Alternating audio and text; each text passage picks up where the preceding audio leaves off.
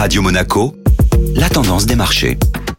Radio Monaco, la tendance des marchés avec Société Générale Private Banking. Bonjour Delphine Michalet. Bonjour Benjamin. Troisième séance dans le vert hier pour les indices boursiers européens. Les places boursières ont accueilli avec soulagement les annonces de la Réserve fédérale américaine qui pourrait commencer dès novembre à réduire ses achats d'obligations et dès 2022 à relever ses taux d'intérêt. Ce scénario était déjà largement intégré par les marchés et conforte les espoirs de poursuite de la reprise économique. Parallèlement, les craintes liées aux géants immobiliers chinois Evergrande restent reléguées au second plan dans l'attente de nouveaux éléments sur sa situation financière. L'injection par la Banque centrale chinoise de 17 milliards de dollars dans le système financier conforte en outre le sentiment que Pékin cherche à calmer les esprits sur ce dossier. Et toujours hier, un beau tir groupé pour le secteur automobile. Oui, le compartiment automobile profite du bond de 6,7% de Forestia, dont la prévision de trésorerie solide l'emporte sur la révision à la baisse des perspectives de résultats 2021. Dans son sillage, Valeo gagne 8,4% et signe la meilleure performance de l'indice européen Stock 600. Bonne journée à tous.